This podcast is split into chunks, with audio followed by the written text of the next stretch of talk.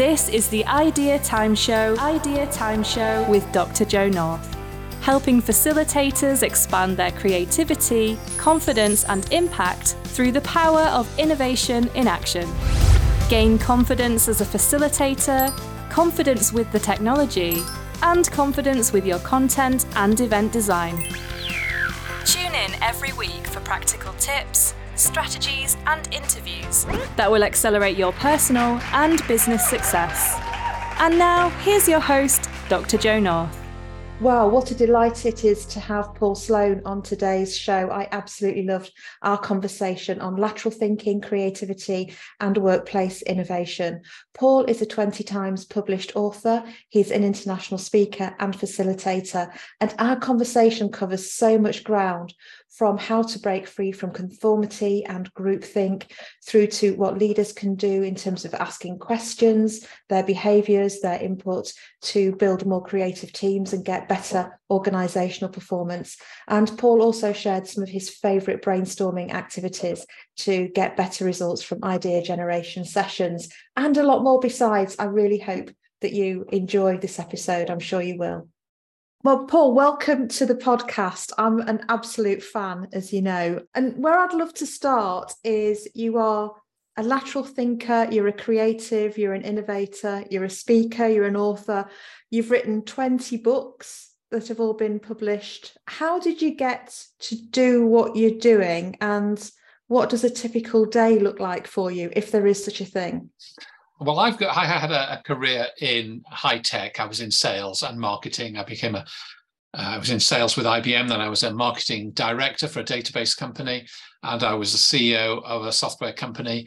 And um, along the way, I was very interested in lateral thinking puzzles, which are strange situations where you get a little bit of information, and you have to ask a lot of questions. And I wrote a book called Lateral Thinking Puzzlers, way back in 1990, and it went on to become a bestseller and has been reprinted many times. And uh, then I got interested in how you'd use the same techniques in solving the puzzles in business to solve business problems. And I, I found some common ground, and it, it positioned me differently from many other management speakers who came at it from a theoretical or academic point of view. Mine was very much a solving business problems as a puzzle and how you could use the same techniques of coming at the problem from different directions, challenging assumptions, coming up with um, weird combinations, things like that to solve business problems. And that got me into um, a mode where I was running workshops for major clients all around the world. Uh, and writing the books. And that all went very, very well right up until COVID. And once COVID struck, then uh, nobody was having conferences anymore. They didn't want conference speakers. They didn't want live workshops. So I had the occasional business over Zoom. So I had to reinvent myself a little and I uh, developed a range of online courses. And now a lot of my wisdom, if I have any, is in my online courses as well as in my books. So I blog a lot. Typical day, I might blog, I might uh, be active on social media. I've done a number of podcasts of my own as well as doing podcasts with other people. I, I, I like chatting about these issues and then pottering around the house and tinkering on the piano and hitting a few tennis balls or golf balls. Yeah, all of those, of course, the golf balls, the tennis, and the pottering is brilliant for creative thinking. So, for those people who are listening in, and, and maybe lots of people have heard about the phrase lateral thinking, obviously associated with Edward de Bono, but what's your definition of lateral thinking and why is it important, especially in business? Well, lateral thinking is a technique whereby you approach a problem not head on, not directly, not the way you always do, but you deliberately come from the side. And lateral means thinking uh, from the side. And that's what it's all about. And it's about using clever, different uh, approaches, sidestepping the obvious and finding a new route forward. There's a story that Edward de Bono was into, was consulted by Ford, and Ford said, can you help us? Because the competition keep copying whatever we do with our cars, our new cars. You know, Vauxhall or Volkswagen or Peugeot will do something similar. We might put in anti-lock brakes or dual airbags. And what can we do to get a unique, sustainable, competitive advantage for Ford? And he went away and he came back to them and he said, I've got the answer. They said, Great, what is it? He said, What you should do is you should go to every major town and city in this country and you should buy a car park and make it available for drivers of Ford cars only. And it was too radical for them. They didn't do it. But it seems to me to be brilliantly lateral. The whole point is they were approaching the problem from the point of view of an automobile engineer, a Jeremy Clarkson, a petrol head, and they were thinking about mm. performance and brake horsepower and acceleration. He approached it from the point of view of a little old man who wants to go shopping, and, and he's not interested in brake horsepower. He's interested in whether he can park when he gets to his destination. And if you made it easier to park wherever you went, that would be a powerful reason uh, to have a Ford. So it's about taking a different point of view. If everyone else is looking this way, the lateral thinker looks this way, a different direction.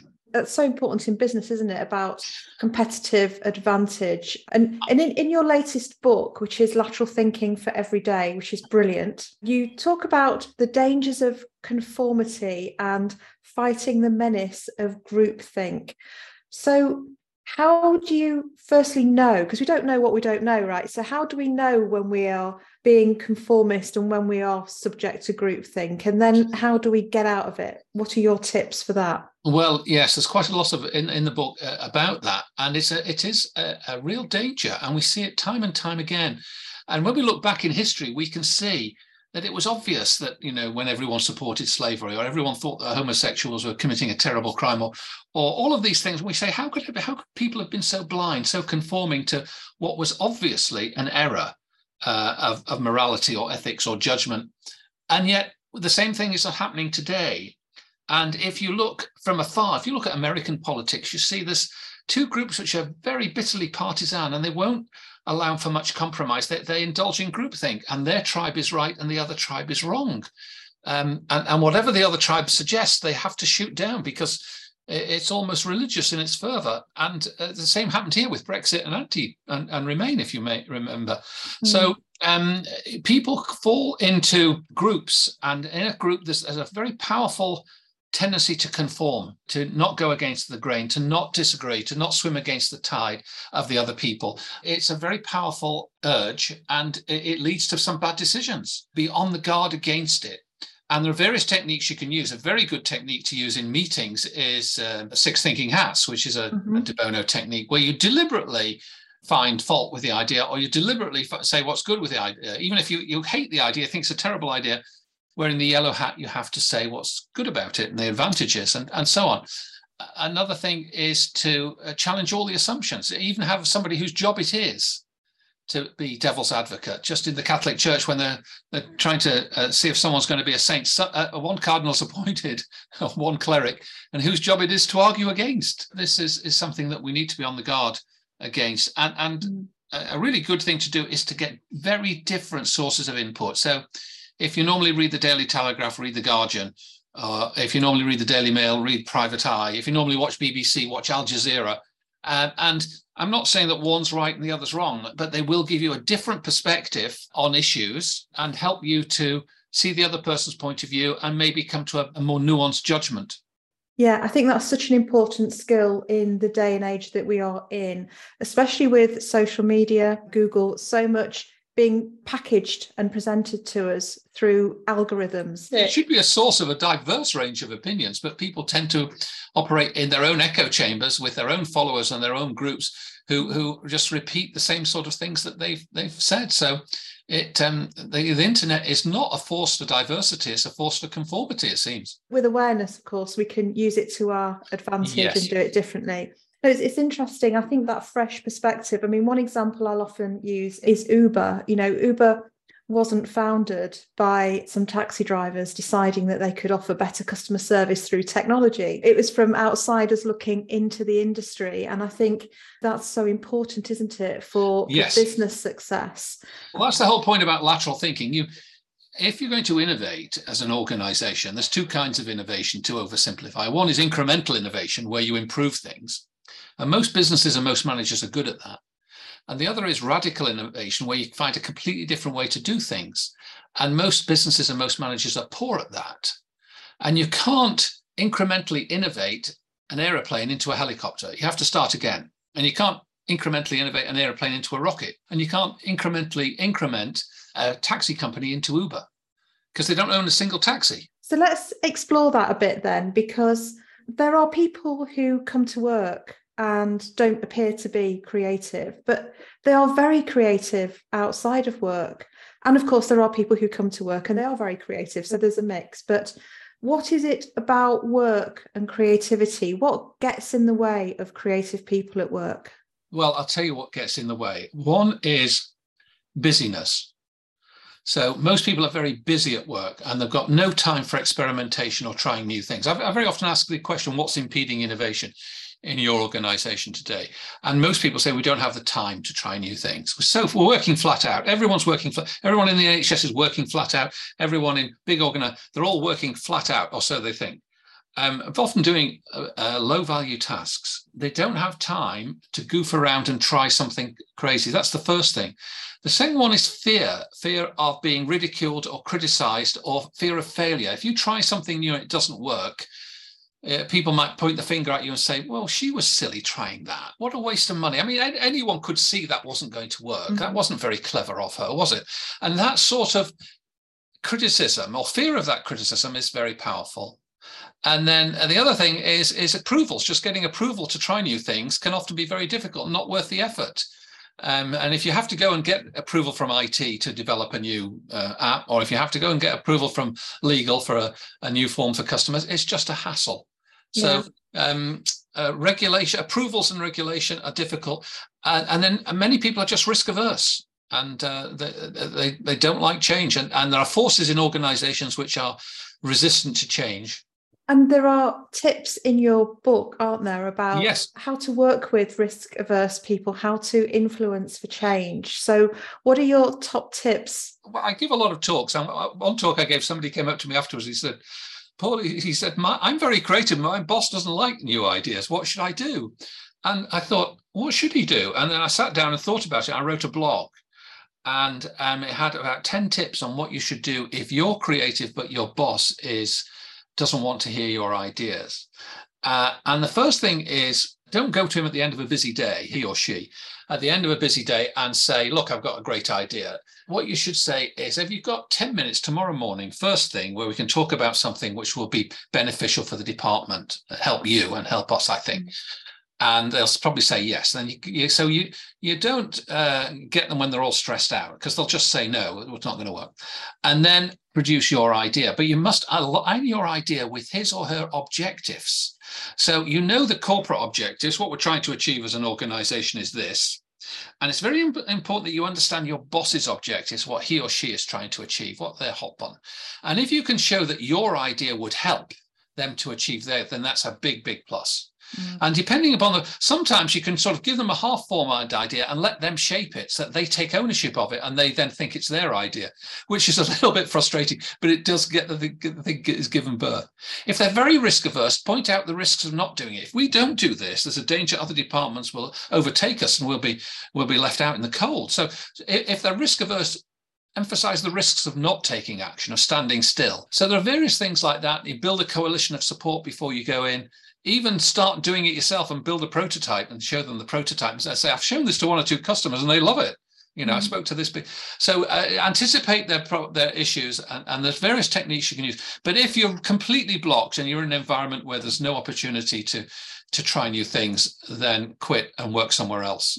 Yeah. the final yeah. piece of advice. I've done that previously before I started my company over a decade ago now. It was my third to last employer before I left. And I was working really hard to make money for them, which is what my job was. And they made it very difficult for, for me to make more money for them. You know, it's interesting as well because sometimes I think we have great ideas and the number of people who've got a great idea for a business or a great idea for a product or service or to, to do something maybe for the community and it always stays a good idea. What's going on with that, and how can we use some of your lateral thinking, being open minded, trying things to actually do something with that? Can you imagine if there was a pile of, of all the good ideas that nobody had ever done anything with? It would be absolutely huge. It would be huge. And yeah. sometimes it's not the right time and sometimes the technology isn't there and sometimes you're just unlucky i mean a lot of being successful in, in terms of entrepreneurs and inventors is luck and timing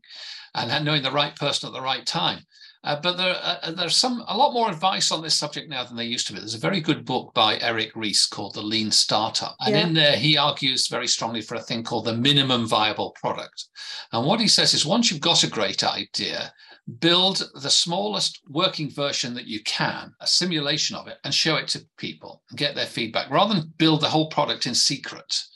Which is what they did with the Segway, for instance. They kept it totally secret and then they launched it and, and it disappointed. Take out your early design and show it to people, even if it's a, a wireframe, even if it's just a series of mock ups of screens. People say, Yes, I like that, but this is missing the mark. This isn't right. And rather than develop the wrong thing, you'll get that very useful early feedback. You have to choose the right customers to show it to positive forward thinkers and you choose one and, and they'll give you constructive feedback and then you build a second version you show that so once again it's not quite right and so on until you've got something that people really like mm. and then you've got to get some funding and some backing and, and off you go yeah, I mean, I have a, a philosophy in terms of some of the innovation projects that I work with clients on, which is we should always be in beta. Everything should always be in development, ready for the next version, yeah. ready for the next version, because things are moving, whatever industry you're in, whatever yeah, sector. You're in perpetual beta, yeah. So, in your view, is everybody creative, Paul? Are some people more creative than others? What are your thoughts on that?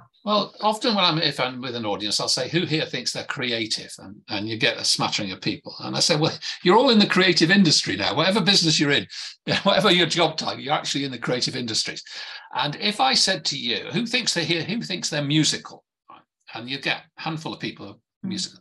And I say, "Right, if I offered you fifty thousand dollars." If you come back in a week with a song that you had composed yourself, do you think you could do that? Any kind of song doesn't have to be good. You have to, it has to be a song of some kind. You have to perform it. All right. You can get some help, but it's mainly your work. Could you do that for $50,000? Who thinks they could? Everyone raises their hand. Everyone. So we could all compose a song. We could all write a book. We could all write a story. We could all write a poem we could all be creative. So some people are naturally much better than others. I mean, they're not all going to be Paul McCartney, are they? Let's face mm-hmm. it. But it's the same with ideas. If you get a bunch of people in, in a room, some people will be have lots of great ideas, some people very few, but they've all got ideas. And very often the quietest person in the room has some of the best ideas. It's not the noisiest or the, the, the, the most dominant in the conversation who have the best idea. You have to find techniques to draw out the quieter people. But everyone was creative as a child and everyone can be creative as an adult. It's just that the environment they're in, the culture of their organization is not conducive to mm. creativity.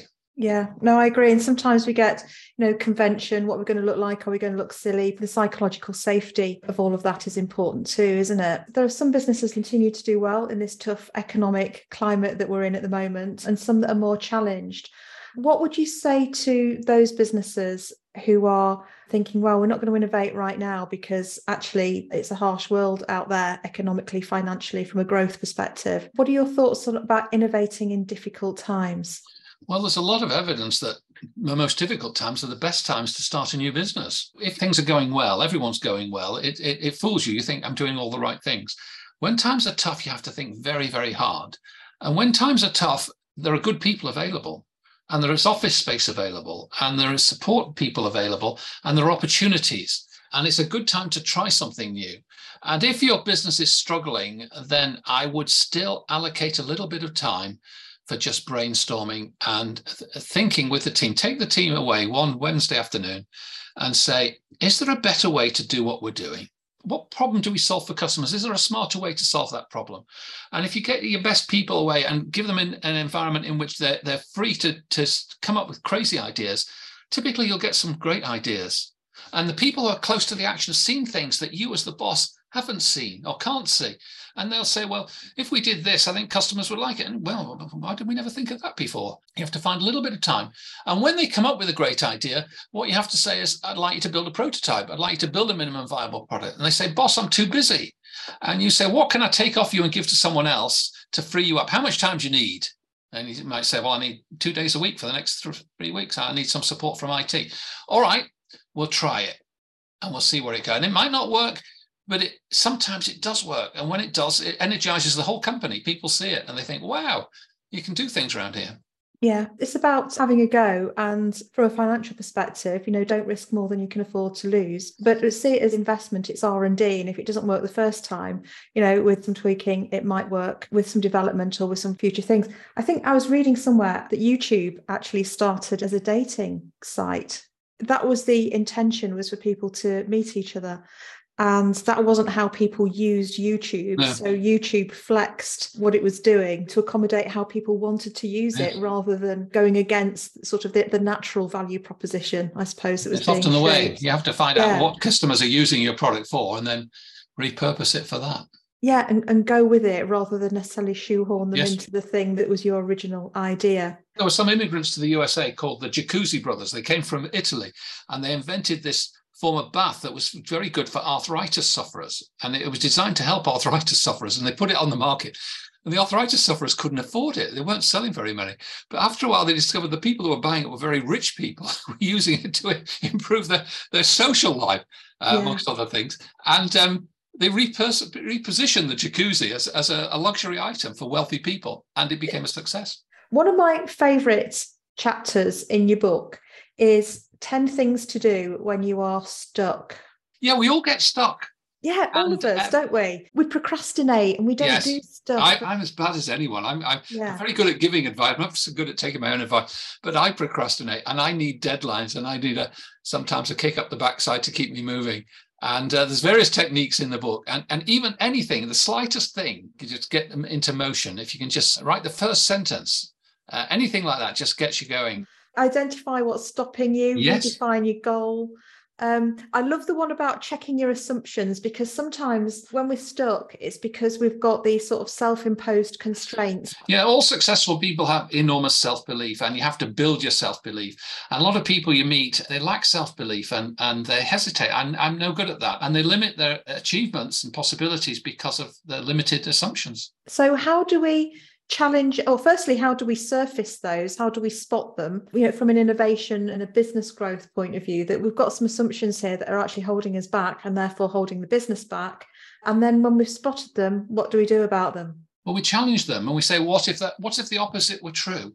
What if that uh, restriction wasn't there? What if I had unlimited funds? What if I could do, had all the IT support? What would I do? how would things be different? And you just explore those things, and it helps if you've got a constructive outsider to bounce these ideas off Hmm. and say, you know, what assumptions are we making? Well, you're assuming customers will only buy, you know, this sort of thing. You're assuming that customers uh, will only operate at weekend. You're assuming, and they'll challenge some of the assumptions that are, are holding you back and constraining your business or your project. And maybe those assumptions are sound, but sometimes they're not, and you have to rethink the whole thing. I like to ask people to think of a counter assumption that might Yes. just be as valid and true. You know, I think sometimes, and maybe this is your experience as well, there are senior managers, business leaders, business owners who are really up for innovation and genuinely want it. And there are those who do, but then when it comes to it, dither, don't make decisions. You've got a quiz about being open minded.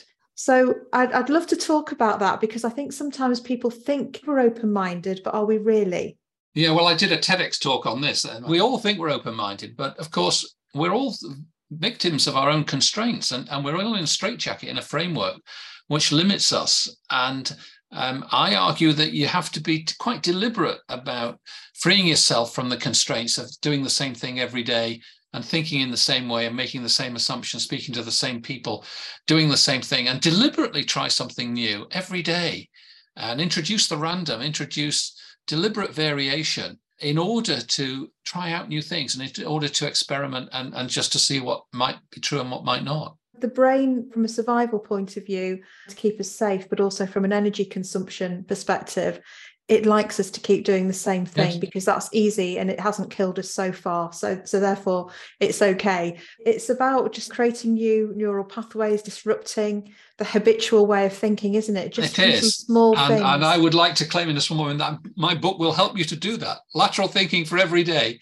That's a lot of examples and stories to, to, to you really help with that. Yes. it's absolutely great. Some of the things I do is I write backwards with my left hand. I do mirror. Oh, do you? Wow. You can brush your teeth with the opposite hand. There's lots of different things we can do, isn't there, just to disrupt ourselves and not get too comfortable. You're also partial to metaphor, as am I, and a metaphor as a way of helping us think more creatively. So, yeah, how do you use metaphor? One of the exercises that I do actually uh, with my workshops it's, it's called similes, not metaphors, because we it, it's it's strictly in the form of a simile. So Mhm. what you do is you have a problem, and here's the business problem, and it's trying instead of trying to solve the problem, what you say, who else has a similar problem in an entirely different walk of life?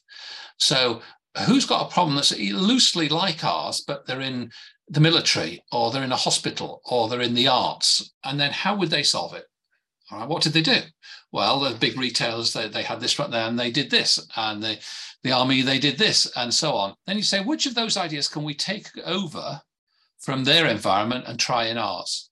And sometimes it works really, really well. And I've done it with a number of uh, organizations, and we've taken ideas from elsewhere and used them. When working with businesses, I'm really keen that we look for what's world class or best in sector out of sector. Because if you only look at what your competition are doing in your direct industry yes. doing, then at best you'll only ever match them, usually be sort of some sort of poor copy, you know, unless you can do it a bit better. But by looking at what's going on completely outside and seeing what you can take and bring that in that the sector currently doesn't offer, I think is, is really important, yes. isn't it? Do you facilitate groups as well? One of my online courses, Advanced Brainstorm Techniques, and I go through 14 different methods that I've used, and similes is one of them. And, and depending upon the problem and the group, I'll, di- I'll choose different methods. And yeah. my job is not to come up with ideas. My job is to displace people out of their comfort zone and force them to think in new ways. And there's lots of techniques you can use to do that. And generally speaking, we get some terrific ideas at the end of the end of the day or end of the workshop. Yeah, I mean, I also facilitate innovation sprints, events, workshops, yes. and, and train facilitators to do the same. I've got a community of several hundred facilitators in the Facebook group who many of whom will be listening to this podcast. So what is your favorite little known, you know, more unusual, more not off the shelf, something a bit quirky? What's your favorite techniques that you think, you know, really these should be bigger hits than they are? There's quite a number that I use. Have you ever tried splitting extroverts and introverts in a workshop? Yes, I have for a number of reasons. I've done yes. that and, and it worked quite remarkably well. So I got people to self identify as extroverts or introverts. And most people are quite honest about that. And I put all the extroverts in a group and all the introverts in a group. And then we ran some brainstorming methods. And at the end of it, I said, How was it? And, and they both came up with good ideas. In fact, the extroverts came up with more ideas, but the introverts may have come up with better ideas. They considered them mm-hmm. in more depth, probably. And I said, How was it? How did it compare to a normal brainstorm? And the extrovert said, It wasn't any different. It was just a normal brainstorm. And the introvert said, "Oh, it's very different. It was much better. we were dominated by the noisy people who normally run the whole conversation." So that's a good one. Another one. Uh, did you do um, yes, but and yes, and? Yes, and all the appreciative inquiry. In fact, I've got a video about that. And I was talking to somebody about this the other day, and he hadn't realised once we'd pointed out as a group how many times he said yes but and then it just stood out you know hugely because language really affects how well we create, doesn't it? Yes. And we do. I ran one for a, a local men's club, the 41 Club, and um, it was ideas to improve the, the club. And I said, right, you're not allowed. Everyone has to write down an idea. Doesn't any idea can be a crazy idea. And when you share it, no one's allowed to criticize it. Anyone who criticizes it has to buy a drink for everyone on the table. What you have to say is, yeah, you must start with these words, building on that. And so you take whatever the idea, and then you have to take it somewhere different, do something with it, improve it, make it different, better. And off they go. One person's suggestion was uh, everyone, uh, we should have a meeting where everyone has to uh, tell us about their most embarrassing experience. Uh, and somebody said, well, building on that, um, uh, we have a meeting where everyone has to say either the most embarrassing uh, experience or the experience they were happiest at, proudest at. And, we, and then one guy at the end said, uh, building on that, everyone has to say their most embarrassing experience or their happiest experience and describe the woman who was involved. so um, it went around the table and, and yeah it's fun and it just takes and th- this concept of you take a, a, crazy idea and then you take it in any direction or even a bland idea you take it is an interesting one. And rather than shoot down ideas or find fault with them, which is so easy, so easy to say, yes, but it won't well, yes, but the customer, yes, but we can't afford it, yes, but it's just so easy to yes, but ideas. It is. And how the brain works is it dismisses all the things that go before the yes. but. Yes. The sentence starts at but, doesn't it? And then we're into the negative. That's that's how we think. You know, the the questions we ask ourselves and of each other and the language that we use and how we phrase things either helps or closes down lateral thinking, doesn't it? Some of the questions you were saying, you know, great innovation questions, what if, building on that to move things forward and yes and ideas it really does matter how we speak. So, what do you think about the language of businesses and the language of organizations? And how can leaders improve that and open up that communication to get that so much better? You have to look at the language you're using. And it's uh, the trouble is, we expect our leaders and our managers to be dynamic and decisive. And once they get once they stand up and say we've got to do this and we have to do this and we, have to get this report in by thursday and we you're in command and control mode. Yeah. You're, you're bossing people around and and that's okay it's in parent child mode almost. And and a better approach sometimes is to be much more open and say how can we achieve that what are we trying to achieve here is there a better way what ideas have you got and rather than start with your idea and your proposal, talk about the problem and get underneath the problem and then ask people for their ideas. And the manager should hold back so that people aren't influenced by his or her opinions early and they should come in later when they've heard other people's input, I think. You're right about the, the Disney technique, which is one I use as well, which is the dreamer, the realist. Um, yes. Um, I call it the critic and then the wise observer pulling it all together. Yes. So for those people listening who are new to that, you, you, start off and saying, what's our big ambition here? The realist is around, well, how would we make that work then? The critic yes. is, let's risk assess all of this, a bit like the black hat in. De Bono's Six Thinking Hats. And then the wise observer puts the best from all of those other three perspectives together comes up with a solution. So it's a bit like you know taking it all in hearing all those different perspectives and in a genuinely unbiased way. So I'd, I'd been running workshops for a number of years and then a german client who i worked with a big pharmaceutical company said paul can you can you come over and teach us the disney method? And, and i said yes i can. I've never heard of it I'd never, and I said, yeah, sure, I can. And I read up about it. I said, this is yeah. really good. I went over, and one of the best ways to learn something is to teach it, as you know. Of course, yeah. And then and brought it back to the UK and found many people had never heard of it, didn't know about it. Um, but it's a very useful technique, and I've used it on a number of occasions, and it works well. It does work well, and I think people can remember the three plus one. I think with the six hats, which I love, the the De Bono six thinking hats. Sometimes people can get confused about which colours which and lose the thread a little bit. It needs to be well facilitated, but it, it works remarkably well, I find, Six yeah. Thinking Hats, especially if you've got a contentious issue uh, with people for and against and strong emotions and for strong feelings.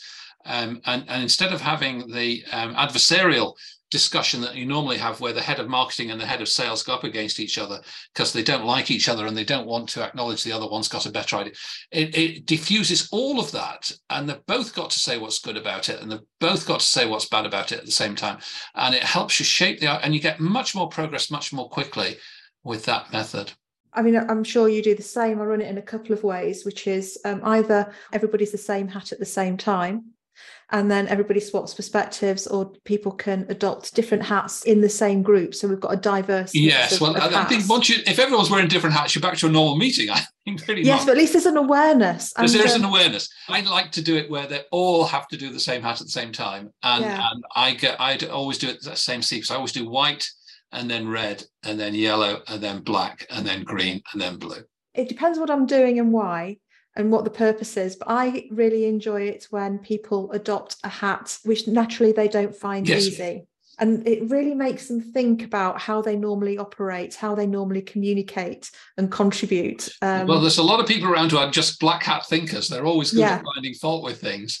And they can, they can see it then because they're forced to wear the yellow hat. And the, the, the red hat is a very interesting hat where people talk about their feelings because in business meetings, we tend not to talk about feelings, and men think it's a sign of, of weakness to talk about feelings. But feelings are very important. Feelings underpin most decisions. That you know the the SNP argument for independence is all based on emotion and feelings. Brexit was largely driven by emotion rather than logic. And um, feelings are important. And if you get everyone to articulate their feelings and express them early, I feel threatened by this idea. I feel excited by this idea. I feel nervous about it. It's cathartic. It gets it out there. And then you can be much more calm in the discussion. Absolutely. Our behaviors, decisions, actions are driven by emotion and post rationalized with logic. That's right. Exactly um, right. Yeah.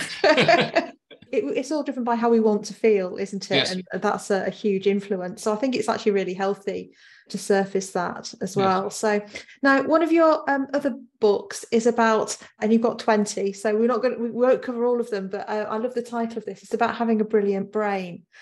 So how, on top of the, the tips you've already given us, how do you think business leaders can have an even more brilliant brain? It's called How to Be a Brilliant Thinker, and it's a mm. book which has done pretty well. And I've just done an online course of it on Udemy called How to Be a Brilliant Thinker. And what I argue is that no matter how good a thinker you are today, you can be a better thinker. And that's because most people think in only one or two different styles. And most people think with words uh, rather than pictures or mm rather than numbers or rather than similes uh, or metaphors. And if you can use different thinking styles, you can be much more effective. And the analogy I use is if you think of a tennis player who's a very, he's got a very good forehand. He stands on the baseline, he whacks the ball with his forehand, and he runs around and he hits on the back, he'll hit his forehand, and he'll do pretty well, but he'll never be a great tennis player because to be a great tennis player, he has to learn how to play a backhand, how to play a lob, how to uh, do a, a drop shot, how to come to the net, how to volley. And he has to get all of those aspects of his game uh, up to standard, and then his, his forehand will still be very strong. But typically, we use critical thinking or logical thinking. There used to be this idea that there was a left brain and the right brain, and the left brain was all analytical and numerical judgmental and the right brain was creative and imaginative and intuition and you were either left brain or right brain and neuroscientists now say that it's not strictly true yeah. you don't use the two halves of the brain but the metaphor the, the, the idea itself is still powerful because most people mm-hmm. do think in one mode or the other mode and you get most people at work are very rational logical, analytical, and critical of ideas. And then you get some other people who are, are you know, known as ideas people, and they come up with all sorts of wacky, crazy ideas, uh, not grounded particularly in reality or, or what we can do. Um, and they would, you would traditionally have said they're the right brain kind of people, and they might be musicians or artists in their spare time as well. So, what I argue in my book and on the course is that you can develop different styles of thinking and you should self assess. There are a number of places on the internet where you can assess your thinking styles. I list some of them on the course where you can do a self assessment. It will tell you it's not absolutely uh, scientific and precise, but it will give you an indication of your natural thinking style. And then I, I recommend that you develop uh, additional thinking styles. If you're no good at maths, you need to develop a little bit of maths and probability and statistics.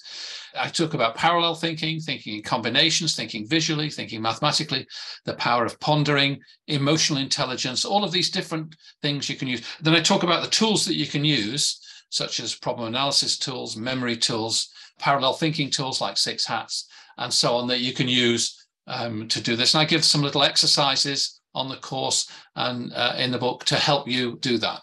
So I think everyone can be a better thinker by developing more thinking styles. And you know, if you wanted to improve your tennis, you might go to the tennis coach and say, I want a lesson on my backhand this week because it's very weak. And your coach will do it. You nobody ever goes to a thinking coach and says, I need to develop my lateral thinking because I'm too too much of a critical thinker, I'm too logical. And yet, thinking is more important than tennis. We use thinking all the time, especially we, uh, senior people. And yeah. yet, nobody ever says, I need to improve my thinking styles. I should go to a thinking coach. Well, in a sense, my, this book and this course is your thinking coach. I agree with you. I mean, I, am of the, the opinion that you can hold two opposite, apparently opposite truths, and you know that that's okay. So on the one hand, I, am a really big believer in playing to strengths. I think there's a lot of evidence to, to show yeah. that we, we we do better, we're happier, we're healthier, we contribute more when we play to strengths. But at the same time, it's also about you know developing in a more rounded way. Yes. I think a lot of people get out of developing themselves or having to make the effort to learn things because they go, well, this is how I am. This is, you know, how I'm made. And actually, a lot of, of what we do and how we behave is learned behavior, isn't it? It's of course. Habits. We settle into the, the mode in which we're comfortable and the, where there's least resistance. It works. Mm. And I can play really good shots with my forehand. So I'll run around and hit every shot with the forehand. It seems to work. What's the problem? Yeah. Um, but you'll never really develop fully. I mean, but uh, you're right. Uh, and even the good tennis player, his forehand might be better than his backhand. Play to your strengths, but you should be aware of your weaknesses and do something about them because your strengths are great while they work for you uh, until they don't and then, and then uh, it's about having something else in your you know a more yes. rounded toolkit In terms of people making the most of leveraging the creative wisdom from the team and having diverse teams and getting the best out of the creative tension that comes from that as a leader. Yes.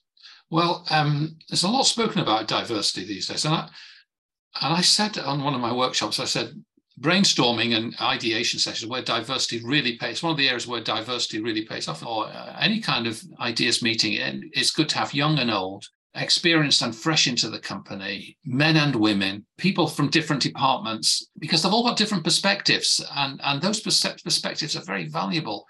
Have you read the book by Matthew Syed called Rebel Ideas? I have, yes. It's very yeah. good. And the first chapter in that is very powerful. And it's about conformity and it's about the CIA and how they recruited the absolute top graduates from Stanford and MIT and Harvard and Yale and the trouble was, they all thought the same way. They were all white, highly educated uh, men and women, and they just couldn't conceive that a man in a cave, Osama bin Laden, could could come up with a plot like 9/11. It just wasn't on their radar at all.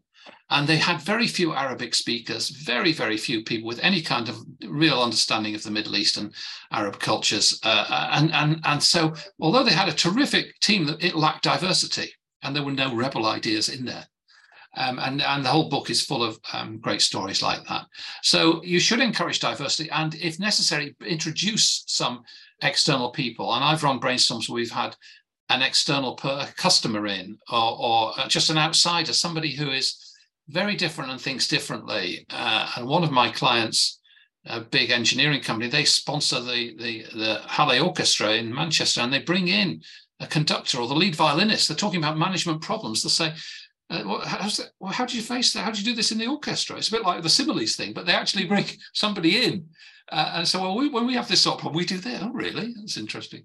So diversity really pays off. Uh, and the manager, the, the leader can encourage that and can encourage people to contribute and can encourage the quietest, most introverted people to contribute. And there are techniques to do that. Uh, the nominal method's very good, where people write down ideas and pass them pass the parcels another one where people write start have to start with a really crazy idea then you pass it round and, and you make it creative rather than uh, ludicrous. So there are techniques you can use which overcome the issue of the big beast in the room who dominates the discussion. The trouble is if you're a, a real dominant thinker it's hard for you to stop yourself from launching in and saying great idea mary. Oh, that won't work, Edward, but and, and, that you're showing favoritism all, all, the way through and, and your own judgment uh, dominates. So I did uh, a workshop with a big engineering company on the south coast of England, and we started with what's the problem here. One of them was authoritarian leadership, and the MD was in the room, and he knew it, and he absented himself when it came to the discussion. He left. And we had all that we did the we came up with a lot of great ideas. He came back at the end of the day and we said, These are the ideas for improvement. He said, Terrific, that's great. I love that. Uh, but if he'd been in the room, he couldn't have stopped himself from launching yeah. in but yeah. he was smart enough to know that he was and, the problem and went away. Yeah, i think that's something i really speak to clients about in advance is that if i'm going to have the leaders in the room it's about them listening more than that you know still contributing. I also get sometimes leaders saying well the thing is they won't open up if i'm there. I'm saying well how on earth are they going to ever open up when you're there unless they have the opportunity to have exposure to you? You know what better time than when you've got a professional facilitator in the room that can help get that going for you? So so it is about working with people's awareness and leaders doing the, the right thing and knowing themselves and being open to yeah. doing that to make it successful. We could talk for a very long time about all sorts of things. The, the problem is we keep agreeing with each other, Jo. We do, we do, don't we? we need to, we need a wild card. There's research that shows teams that get on really well together are less creative than teams where there's some tension. A lot of managers hire for conformity. They say, I want someone who'll fit in with the team. And you don't want that. You don't want everyone the same, just like in the CIA. You want uh, some grit in the oyster. You want some, you don't want a destructive tendency in the team, but you want some constructive dissent. You want some constructive contention of ideas so that you, people don't all say, that's a great idea, Jo, and we're all going to do that. We're all behind.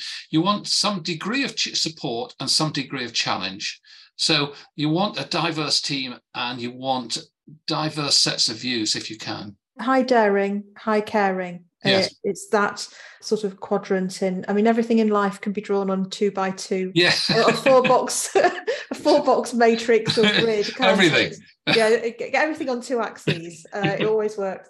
It's okay for people not to see eye to eye on how things should be done, as long as at least there's a, a shared set of values and people Yes. are working towards the same objective. Exactly right. If we've got the same goal, but we've Yeah. got different opinions of how to get there, that's fine. If we've got different goals, that's not so good.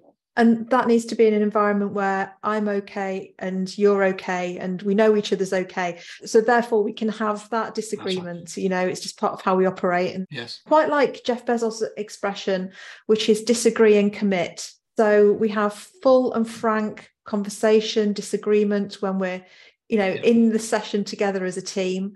Once we've made the decision, even if you, you know, it wasn't your first choice of decision, as soon as we come out of here, you know, we're all in it together and we're all committed. Yeah, what I- we're gonna what, what. I say is, is you know, do we want alignment? And uh, people say, well, I want alignment in the team. And once the decision is made to go ahead, you want alignment. Everyone Yeah. behind it, everyone trying to make it work.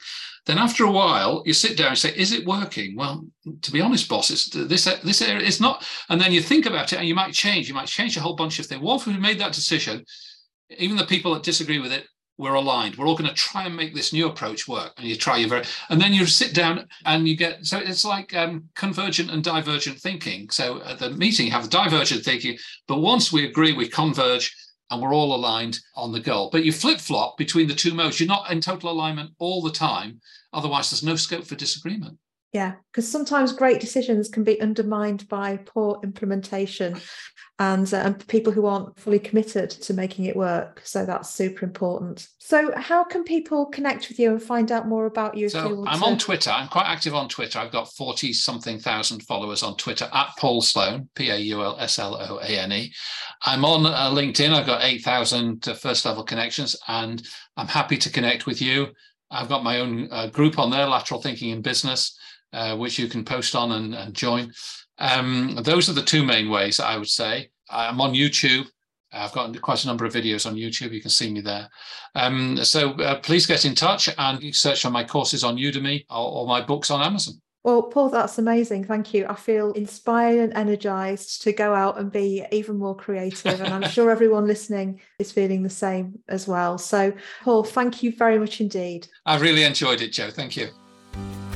Thank you for tuning in to the Idea Time Show, brought to you by Dr. Jo North. Don't forget to subscribe to our channel and access more completely free resources at bigbangpartnership.co.uk forward slash resources. We'll see you next time.